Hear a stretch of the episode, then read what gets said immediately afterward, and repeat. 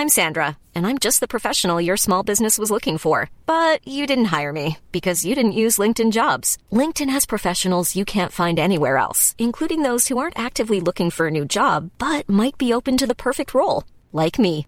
In a given month, over 70% of LinkedIn users don't visit other leading job sites. So if you're not looking on LinkedIn, you'll miss out on great candidates like Sandra. Start hiring professionals like a professional. Post your free job on linkedin.com/people today. You're listening to Lucy Kellaway's podcast from the Financial Times.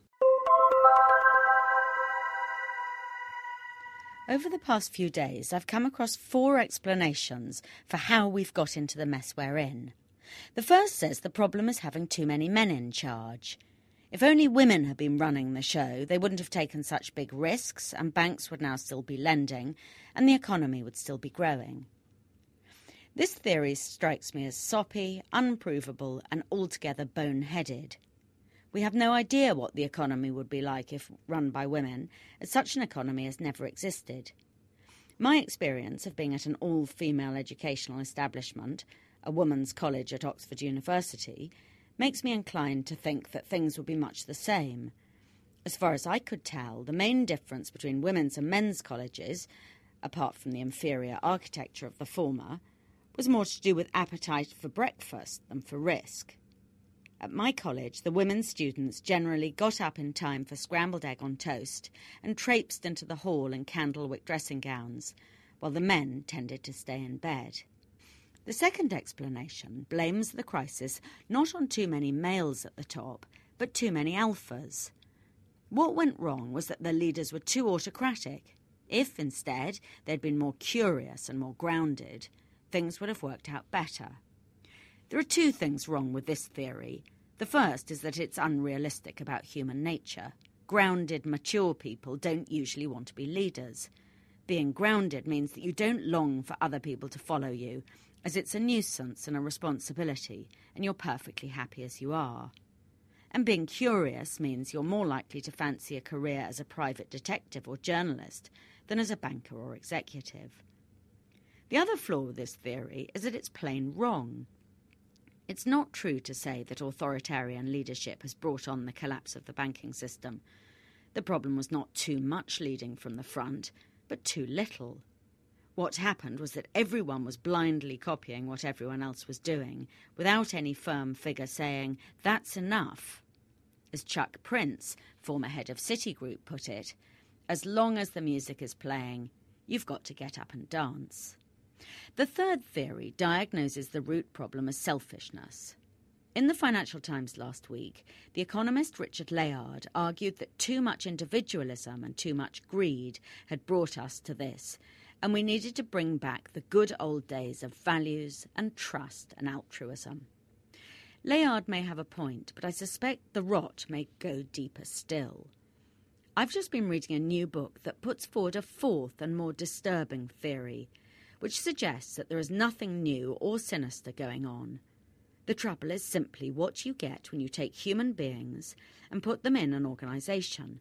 According to the authors, Robert Hoyk and Paul Hersey, such is the human propensity to err in the office that there is a Fred Goodwin or Dick Fuld or even Andrew Fastow lurking inside most of us, ready to be brought out in the right circumstances.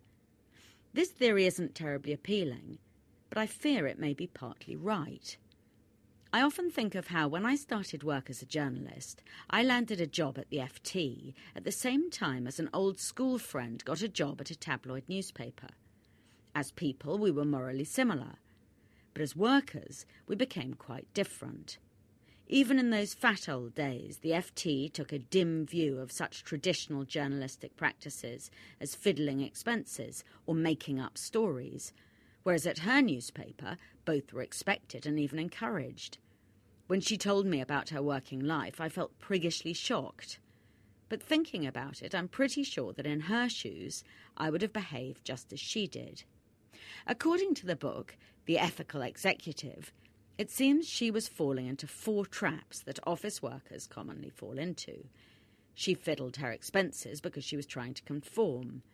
She made up her stories because she was in stiff competition with other journalists who were doing the same.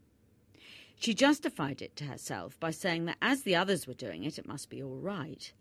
And she said it wasn't stealing and lying, it was just the way things were.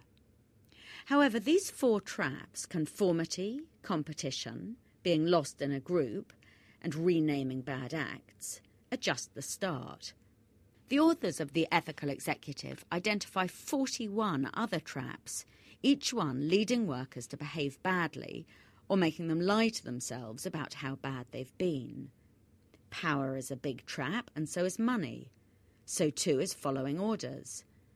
Another one is the way we start with small unethical things and slowly build up to bigger ones. Another is having faceless victims. The list goes on and on. There is time pressure, the desire not to make waves, anger, and alcohol. Even being empathetic can lead you astray if you let it cloud your judgment. One could say this was a rather frightening book, but instead of leaving me in despair, it cheered me up. If there are 45 elephant traps waiting for us the minute we step through the office door each morning, the real thing to explain is not how we got into this mess, but why the mess isn't worse. The true mystery is not why leaders and workers sometimes take the wrong road, but why most workers, most of the time, take the right one. Thank you for listening. To read Lucy Kellaway's columns online, please visit www.ft.com forward slash Kellaway. Planning for your next trip? Elevate your travel style with Quince. Quince has all the jet setting essentials you'll want for your next getaway, like European linen, premium luggage options, buttery soft Italian leather bags, and so much more. And is all priced at 50 to 80% less than similar brands. Plus, Quince only works with factories that use safe and ethical manufacturing practices. Pack your bags with high-quality essentials you'll be wearing for vacations to come with Quince. Go to quince.com/pack for free shipping and 365-day returns.